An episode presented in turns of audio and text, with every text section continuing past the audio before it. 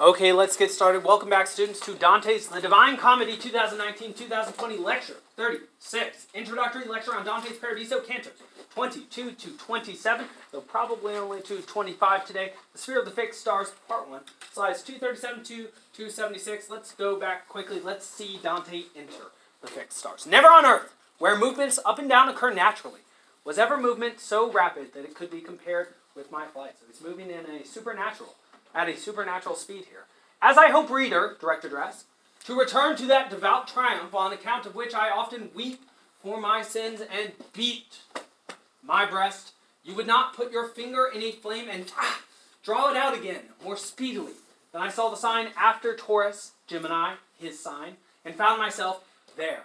O glorious stars, O light, which is filled with immense power, from which I acknowledge all my genius. That is the astrological sign Gemini. He believed that since he was born under the sign of Gemini, that he was given great intellectual and creative abilities. Sort of like you can still see written in astrology books that you can still buy from bookstores like Barnes & Noble on Valley Parkway. Rising with you and hiding myself with you was he who is father of every mortal life, the Son or God here, when I first felt the air of Tuscany, and then when the grace was granted to me to enter the high circle in which you turn, it was in the quarter where you are. My soul now sighs devotedly to you, that it may be given the power for the hard passage which is now before it. All right, enter Sphere 8 out of 10. This is the first sort of very supernaturally weird sphere. As you know, the first three spheres were their own category. They were those which were still marred by sin, or Earth's conical shadow still extended over them. Those were the moon, which was inconstant, Mercury, where those who were ambitious were, as well as Venus, where those who were overly lustful or amorous were. We then had four spheres, which were outside of Earth's conical shadow, not marred by sin. We saw them each take shape. The two interlocking circles of the sun, the Holy Cross with Jesus in the middle of Mars, the speaking eagle of Jupiter, and the golden ladder up and down which souls' splendors were going in Saturn. And now we enter the fixed stars. Fixed stars is a fairly prosaic, non-beautiful way of saying the constellations, the fixtures of stars in the heavens, and the projection of images into the heavens by us, the sort of mental or psychological connect the dots that we do with the dots in the sky, the stars, the planets that we see up there. Obviously, the medievals didn't make a strong distinction, because as you saw, they considered the sun, which is a star, the same as Mars, which is a planet, the same as the moon, which is a satellite. They did not have quite as distinct a way of looking at the heavens as we do, with access to high-powered telescopes as we do these days. In any case, what are the sorts of people that are up here? They are called the Church Triumphant. In fact, we're going to talk to four specifically. They are Saint Peter, Saint James, Saint John, all apostles of Jesus. And then we're going to talk to someone who did not know Jesus. His name is Adam. And he is the first man from the first two stories of Genesis in the Old Testament. Genesis is, of course, a Greek name for a work that was originally written in Hebrew. And Genesis means an act of beginning. Which is so interesting because there was a video game system, maybe some of you have it, which is retro, yes, very good, the Sega Genesis. And that was the beginning of a new wave of gaming with Sonic the Hedgehog, which a new movie recently came out 2 weeks ago. Perhaps you'd like to watch it. In any case, there is no liberal art in this particular sphere because we've run out of the seven liberal arts. The first of the trivium we saw in the first three spheres. The next four from the quadrivium, which the medievals came up with, we saw in the next four spheres. But now we are sort of beyond that sort of thing. We are no longer acquiring the liberal arts in this eighth sphere of heaven. We are going to examine the liberal arts. And in fact, this is a place of examination for Dante. He's going to do far less learning and far more showing what he's learned. So it's not like Monday, Tuesday, Wednesday, Thursday in this class. It's far more like Friday. Time to show what it is you've learned. And what is it that he will be examined on? Well, he'll be examined on the three theological virtues. And notice that I have their Latin titles there, as well as their English, as well as their Greek. Know each and every one of them. Faith, which is called fides, if you want to be a Marine. Semper Fi is a shortened version of Semper Fidelis, which means always faithful, like that Spanish word siempre, which obviously comes from semper. Pistis is the Greek word for it. Hope in Latin, space, very similar in Spanish. Elpis in Greek, and love is keratos, from which we, of course, get the word care in our language, and agape in Greek. There are four words for love in Greek. You probably actually learned that from watching the Super Bowl. If you watched the Super Bowl, there was a nice commercial that talked about the four different sorts of love there. But the sort of Christian love for one's fellow man as brother is agape. Now, metaphor. The highest concepts require the sharpest minds to understand them, and we must demonstrate the sharpness of our mind. Have we been sharpened by our time in the Paradiso? Has Dante been sharpened? And he will have to demonstrate it. And like I said, the people we will speak to are Saint Peter in Cantos 24 and 27, Saint James in 25, Saint John in 26, and Adam also in 26. Curiously, also notice that Canto 26. Canto 26 of the Inferno is where we met Ulysses, who was encased in flame, and we did not actually see or know his language. Virgil interpreted for us. Canto 26 of the Purgatorio, we met Guido Guinizelli, who was one of the founding members of the Italian style of poetry that Dante was a member of, and on whom he would base his creation of the Stil Dolce Nuova. Yes, and also we met there Arnaut Daniel. Remember Arnaut Daniel got to speak in his original language of Provençal, and here we'll meet Adam, the first person ever to have used language, the creator of language and the use of language as far as Dante is concerned. And Dante will actually ask him about language and what language he spoke, which I consider that a profoundly interesting question. In any case, as we enter the fixed stars, Beatrice's beauty becomes more radiant. Perhaps so radiant that if she were to even crack a smile, Dante's head would explode. Dante is then content to hope. The heavens brighten, and he becomes more attentive, as if this is itself the heavens brightening, your day brightening, a metaphor for becoming curious, attentive, more aware of that which is in front of you, more receptive to it. And I asked that question, does attention or interest brighten one's day? It certainly speeds up one's day when you pay attention to things because you're less conscious of time. And now, a beautiful quote. I saw, up above, thousands of lamps. These are lights in the sky, like stars, like angels. A sun which lit up every one of them as ours does what we see overhead. Notice that each soul illuminates itself. But a sun which lit up every one of them as ours does what we see overhead. There's apparently a sun above these stars too. That sun will be called the point soon. That sun is God. That from which they derive all their grace, all their splendor, all their light is up there. Dante is now getting his first vision of God, and as of now, God is sort of a very bright sun-like thing, something that he cannot distinguish, indistinguishable, just brighter than everything which is around. Okay, cool. That's very neat. Here you have an image of Adam in the back. Notice he doesn't have a halo because he's not Christian. Nor was he Hebrew, really. You see a guy with keys. That's St. Peter. You see a guy who looks sort of just like Jesus. That's James. Supposedly he was the brother of Jesus. And you see a guy with a shepherd's crook. That's most likely John right there, the one most beloved of Jesus. Actually, if you ever look up, for some reason, pictures of St. John, you all often see him. He is the most beloved of Jesus. He's supposedly the one that Jesus asked to take care of his mother, which means he really trusted him, even more than Peter. And you'll see for good reason. But often he's shown as sort of having his either head on the shoulder of Jesus or on the lap of Jesus. The idea being that they were very obviously close. Very close. Okay, cool. So, what's going to happen over these few cantos? Peter in Canto 24 will test Dante on faith. Notice there that I don't say will teach Dante about faith. Not that he necessarily could. I'm going to show you him obviously betrayed Jesus three times before one morning. After saying that there was no way and nothing on earth that would make him do that, we'll see that his words were not particularly in accord with reality. 25, we will see James test Dante on hope, not teach him on hope. Dante will then define it. You'll need to know the definition that Dante gives of both faith and hope. I have it on slides up here. And in 26, we'll see John test Dante on love, keratos, agape. And then we'll see Adam answer four questions that Dante has for him. What are those questions? Well, these are the four questions that Dante will ask Adam. And I encourage you to imagine this. You are, in this case, a medieval Florentine Catholic Christian, you are meeting the first man ever to have existed, a man who himself walked with God, knew Eve, and fell from grace. What are the four things that you would ask this guy? Something about God, something about Eve, something about the snake, something about the tree. I mean, there are endless questions you could ask him. Why'd you call a snake a snake? How'd you come up with words?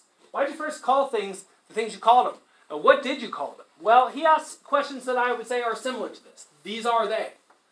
When was Adam, or when was, or too many was's here, when Adam was created, or when was he created, and thus how old is he? Okay, when was the first man actually created is the question. And you'll see that it was a little fewer or less than 5,000 years ago for Dante, and some people that still believe that the earth is about 6,000 years old seem to use the same sort of mathematical formula. They look through the stories in the Old Testament, the New Testament. They use pretty sophisticated calculations in order to figure out when the first event happens until sort of now. And some of them come up with a figure around 6,000 years. A little bit different from our new scientific formulas, but I think also an interesting bit of thinking.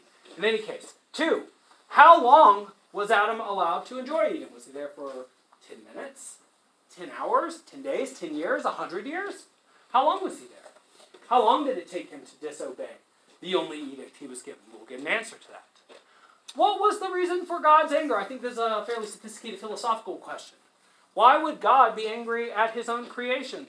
Obviously, if God is a perfect being, no harm can be done to him. So what is there any crime present? Was it for a crime that Adam is punished? If a crime requires that you do harm to one party, and one of the parties cannot be harmed, could there be a crime? And 4, what was the specific language which Adam made and used? Obviously, this is a very poetic question of Dante. Dante is himself a wordsmith, a poet.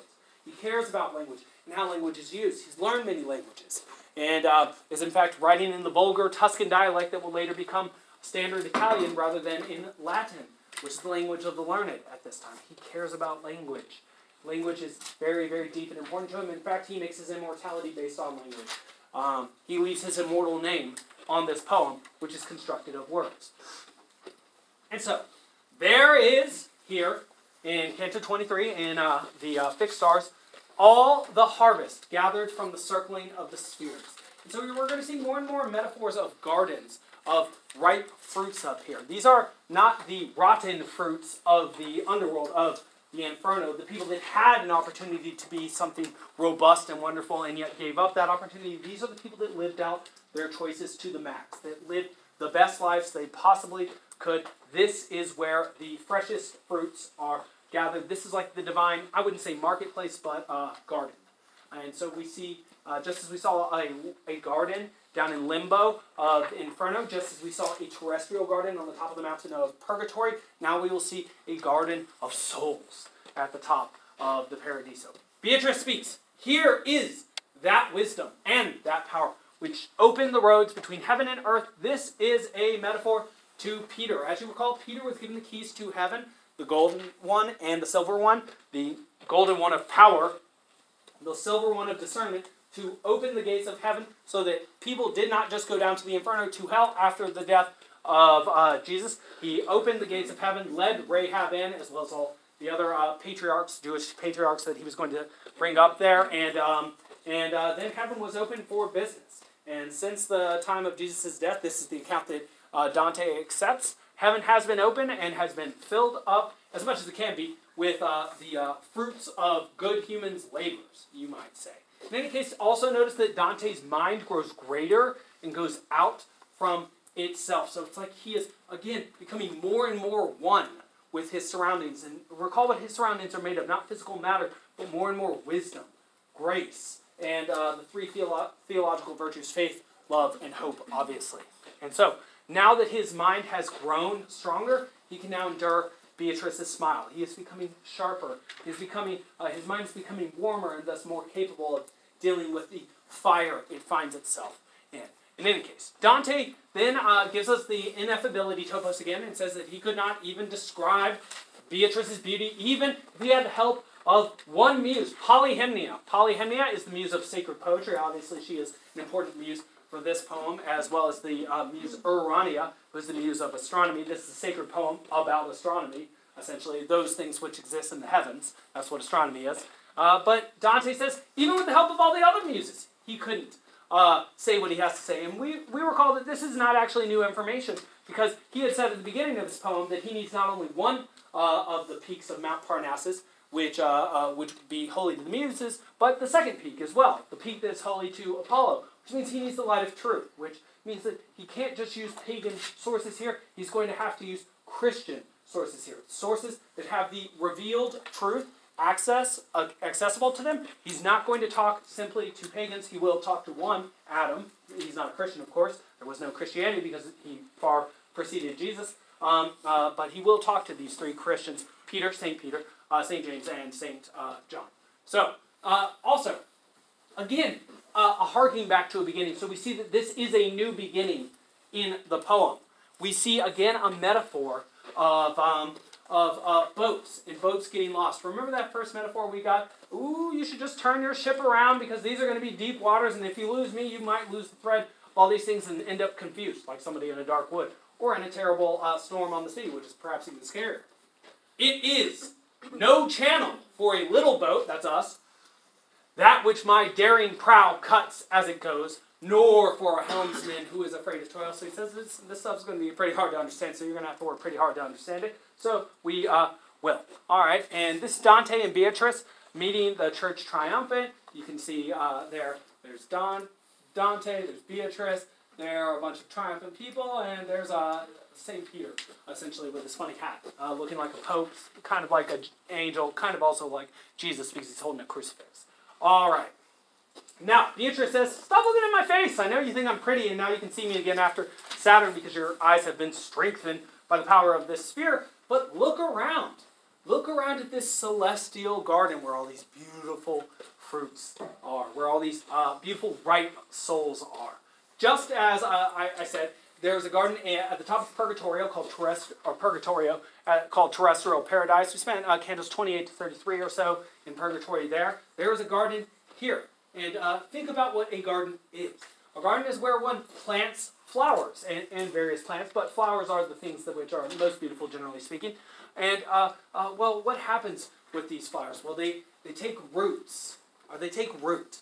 And so here are the roots of the flowers. Here are where we will find the causes of things. The things which are generally invisible to us on earth will become visible to us here. The roots of our garden, the causes of our world, the causes of our language, and the causes of how we are supposedly going to be answered by Dante here. These are tremendous questions. They are the biggest questions you can possibly imagine. And Dante is taking on one of the biggest endeavors, which is to attempt to answer them in a non-heretical way. Though we don't really mind if he's heretical. We care more if he's right.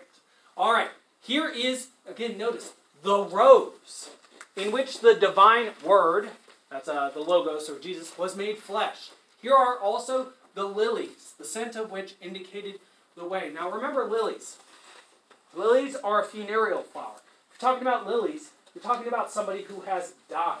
And so who are the people who have died? We are going to see surrounding the rose in which the divine word was put. Let's understand this. The rose in which the divine word was made flesh, in this case, is Mary. She is the plant that received the seed that produced the word in life. She is the woman that received the seed of God that then parthenogenetically, virgin-birthedly gave birth to Jesus. Now, who are the lilies that surround her? They are the men who surrounded Jesus and died after him. They are St. Peter, St. James, and St. John. And so notice that even though this is very poetic in its description, it's very technical. It tells you exactly what's going to happen. So here is the rose in the garden from which the word of God comes. The rose is obviously Mary. We're going to see Mary. We're not actually going to get to hear from Mary, though. She's more of an actor rather than a speaker, apparently. The lilies, the funereal plant, show the examples of those dead who led the way of knowledge to him. I capitalize him there, meaning God or Jesus. And they are Peter, James, and John, St. Peter, St. James, St. John. Okay.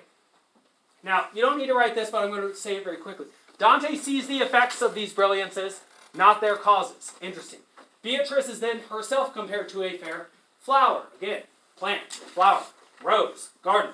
A new light like a circle or crown then settles around Beatrice. And the sweetest melody on earth would be like a thunderclap compared to the sound that accompanies this spirit. Who is this spirit? I circle around the womb which harbored all we wish. That means that St. Peter spends all his time in heaven circling around which character? That would be the Queen of Heaven. That would be Mary. Peter circling Mary, who bore Jesus, will circle until Mary enters the Primum Mobile, which is itself an image of reverse birth. You'll notice with the descriptions of Mary, she's often called something like a daughter of her son, which is itself a paradox, because how can you be the daughter of your son? You are the mother of your son, and yet she will often have that sort of language ascribed to her, because generally it is not the case that a mortal has gives birth to a god. And there's only one time, really, in all mythology when, or history, depending on how you take it, a human has a god for a child who then dies. I mean, even in the Greek and Roman traditions, you have humans born to gods that lay with mortals, but never a god born who then dies. Sort of Dionysus in the past, but he just keeps coming back. But in the story of Jesus, he comes back too. So there are similarities, even though I wouldn't say equivalences. In any case, we will now see the border of the highest heaven. We can see the Primum Mobile, but it's still a little bit far away. That's the ninth circle. Things are going to start getting very trippy up here, and we just need to keep going. All right, the souls sing Regina Coeli. That's Latin. It means Queen of Heaven. They're singing this song to exalt Mary, Mother of Jesus. So we have gone quite high into heaven to now see Mary, Queen of Heaven. Does Mary here represent something like a Mother Nature? Did she bring... I would say Eve more represents Mother Nature. Mary is sort of like a more positive equivalent to Eve. Whereas Eve first committed original sin, it is Mary who brings about the solution to original sin, which is the man-God, Jesus, who then forgives original sin by dying on the cross for humanity. In the same way that Adam is like a first Christ, and then he commits himself original sin, and then Christ, another man, comes back and rights things. And so we're going to see some interesting reversals also in these cantos. Let's see. Granaries and good seed mentioned, good fruits from good seeds. Just another mythological correlate is that obviously as Mary, Queen of Heaven, is sort of compared to a flower, she's compared to agriculture, fruit. There is a queen goddess of the Greeks who was called Demeter, who obviously is compared to fruits very often. The mother of Persephone, who, when she became upset when Persephone was abducted by Hades, caused winter to occur on Earth. And so there are some not preconditions, but let's say prefigurations of these characters in other religions and other peoples, but they are a little bit different. Now, all on Earth are called exiles from this garden, because obviously they are not yet in heaven and not guaranteed heaven unless they happen to be Dante. And here we meet the holder of the keys to heaven. And that man is Peter, who famously denied knowing Jesus 3 times before the rooster crowed. All right, so I'm going to read you a couple things about Peter right here.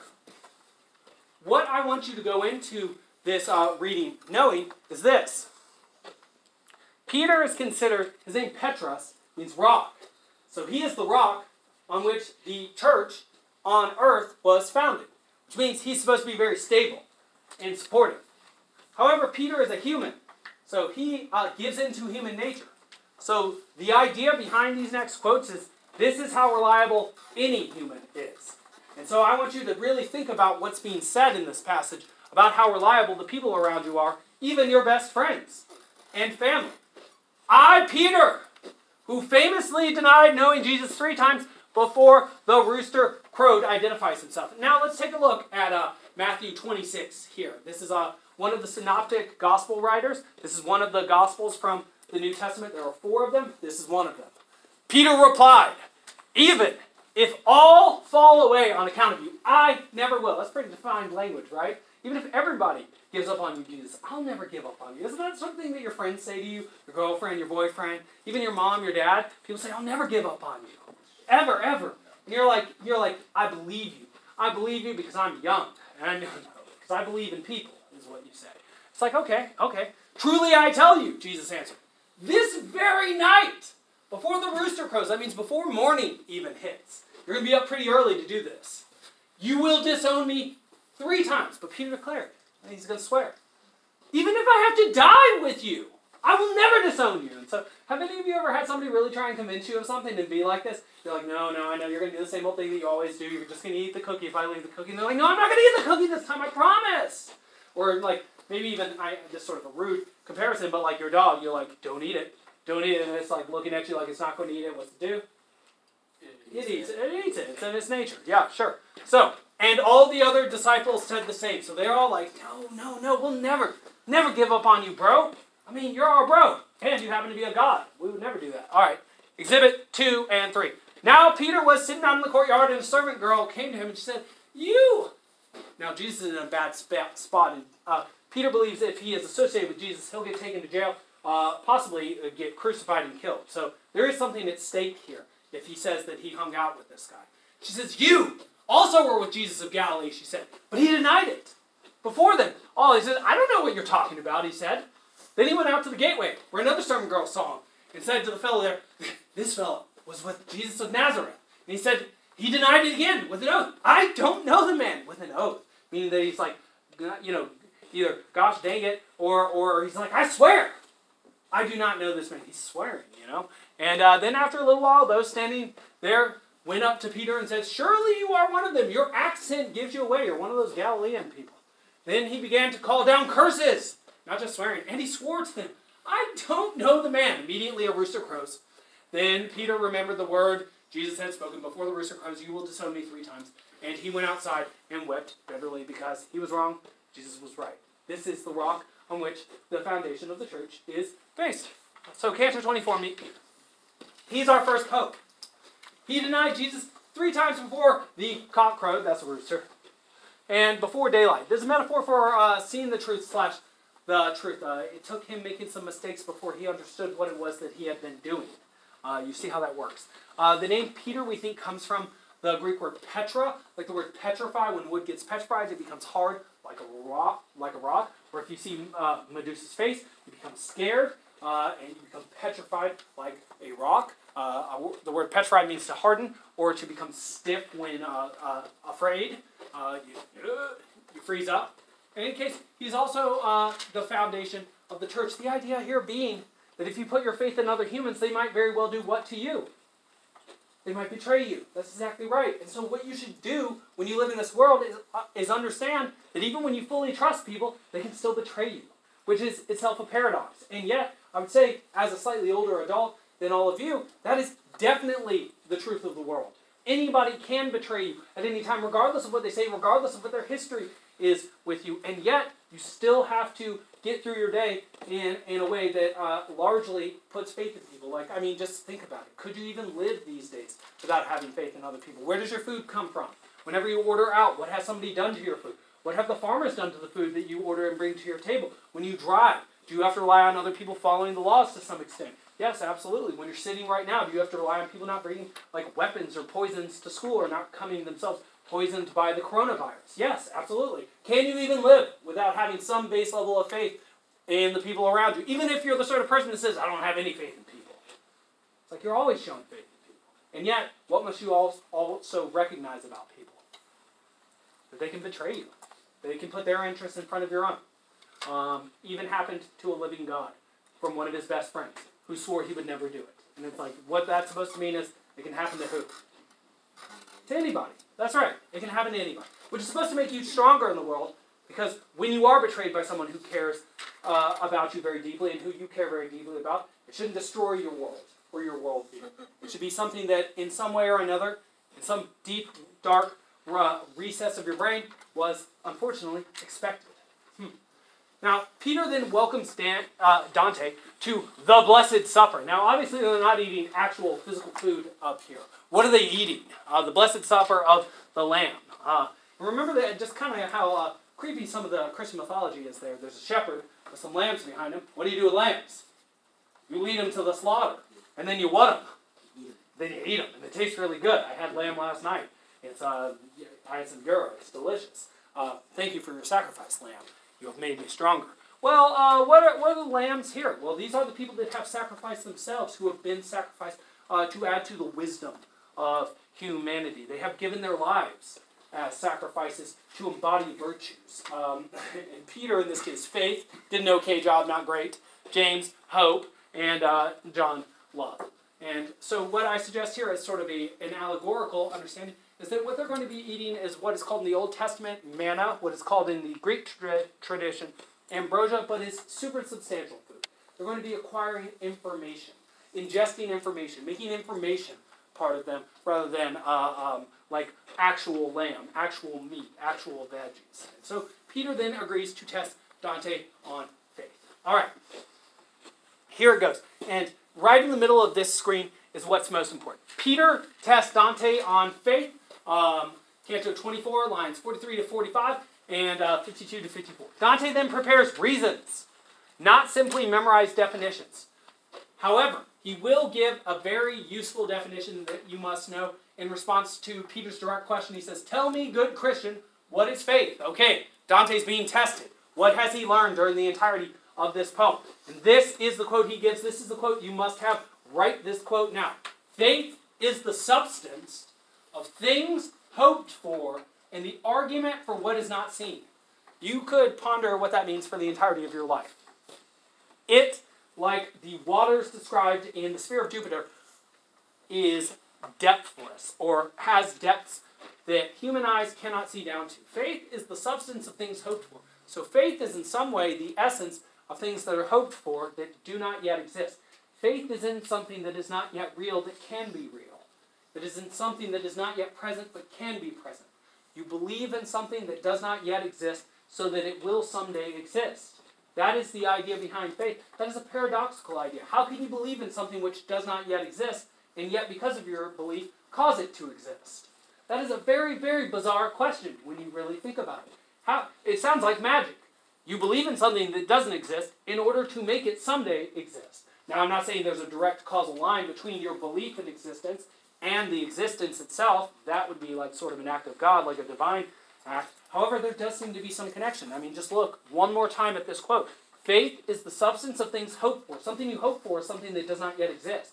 Something that's not yet present. I hope for my birthday to be here. It means my birthday is not here yet. I hope to someday be a great PhD. It means I do not yet have a PhD. And the argument for what is not seen. So you have faith in things you don't understand, in things you don't see, and in things that have not yet come about. Sort of like how you all probably have faith that you'll someday go to college and then have a job. Maybe have a wife or a husband and have a family. And these are things that are not yet seen, and yet may someday be seen. And I hope for you all to essentially get what you dream for. Not usually so different from each other. In any case, I ask these questions mostly to annoy you. What is the substance of something hoped for? I mean, that's a really odd question. That's like, what is the substance of a square you're imagining? I'd probably say the imagination. And one does not know until one has achieved / acquired what one hopes. So you don't know what the value of your faith was until you have or don't have the thing that you faithfully hoped for. Isn't that weird? Are you hearing just how bizarre these things are? But I'm saying these are supposed to be paradoxes. All right, in any case, Peter continues. Therefore, one discovers the substance of hope after one hopes for it. Therefore, one proves the depths of one's faith or motivation through one's actions. Okay, so what is faith? Faith is therefore, this is an attempt at a definition here, trust in the potential of the universe to become actual through human action. Good or bad, better or worse. And I give you lines 73 and 82 in Canto 24 as saying essentially that. Whenever you do something, like say you exercise, you seem to have faith in the universe that that will make health for you later on. You lift weights. Well, obviously that's painful. You're not just doing that because you enjoy it, maybe at some point, but you're doing it to get some effect. You eat some food because you hope that it's not poison, that it will help you continue to live. You work at school in the hope that you will someday be in a position to go to a university and continue your studies and make much more money later on in your life. Faith is truly a belief in something which does not yet exist, but may well at some point exist. And perhaps that's the difference between bad faith and good faith. Bad faith you put in something that can never be true. I'm going to be a unicorn. I'm going to be an orca whale. It's like perhaps in some way or another but I don't know that that's naturally going to occur during the course of your lives. In any case, how events happen in time versus how we interpret their meaning. We interpret backwards, whereas things happen in time moving forward. We have to replay events to see what was really happening. All right.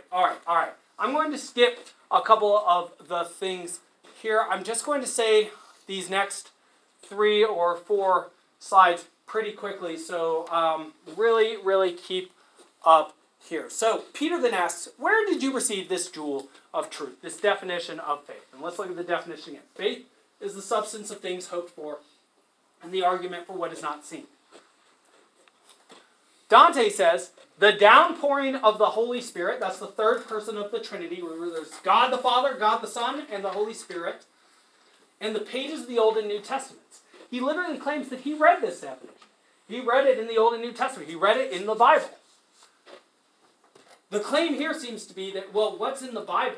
The Bible has examples of faith, at least in this case, of people acting faithfully. And so he's saying that he understands what faith is through the examples of people demonstrating faith in this work of literature, very similar to what he's doing in literature for us. And so then Peter, I think, asks a very reasonable question.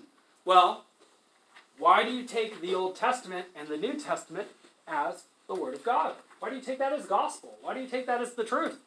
It's written. Why does it have to be honest? Dante says it was the works which followed it, not the words in it, which proved its truth. It's how people behaved based on this book that justifies his faith, not the book itself. He's saying that it is the actions of people that they take by which you should judge them, not the words that they speak, which is very, I think, very important to say to Peter, because obviously he said, I'll never betray you, Jesus, and then turned around and the very same day did what? Betrayed Jesus. So should we judge Peter by his words or by his actions in this case? Actions. Obviously his actions. And then, therefore, the idea is, how should you judge any person? By their words? I will always love you. Like Jack with the redheaded girl, Kate Winslet, I believe was her actual name, but I forget what her name was in Titanic.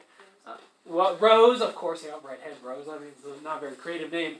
And Rose and Jack, and Rose says, I'll love you forever, Jack. And then she starts another family with another man eventually. And, you know, it's like, did she love Jack forever? Maybe, maybe not. In any case, she did not let him onto the plank of wood after the Titanic sank, and then he died. So perhaps we should look at her actions, not at her words. And, you know, y'all are getting to the age, and it is around Valentine's Day, where you start to say crazy things to each other, like, I'll love you forever no matter what, or I'll be your best friend forever no matter what. And, you know, this fills you with enthusiasm, and you love to hear this sort of thing. You probably love to say this sort of thing. You probably hope that you can keep those words. But perhaps what you will find out is that those sorts of words are very difficult to keep. And it is very difficult to love someone forever, to be their best friend forever, especially when you do not have full control over them, yourself, or the world around you. In any case, I say that just to help you. And so that's where we have to end today. We've done quite a bit of good work, and thank you.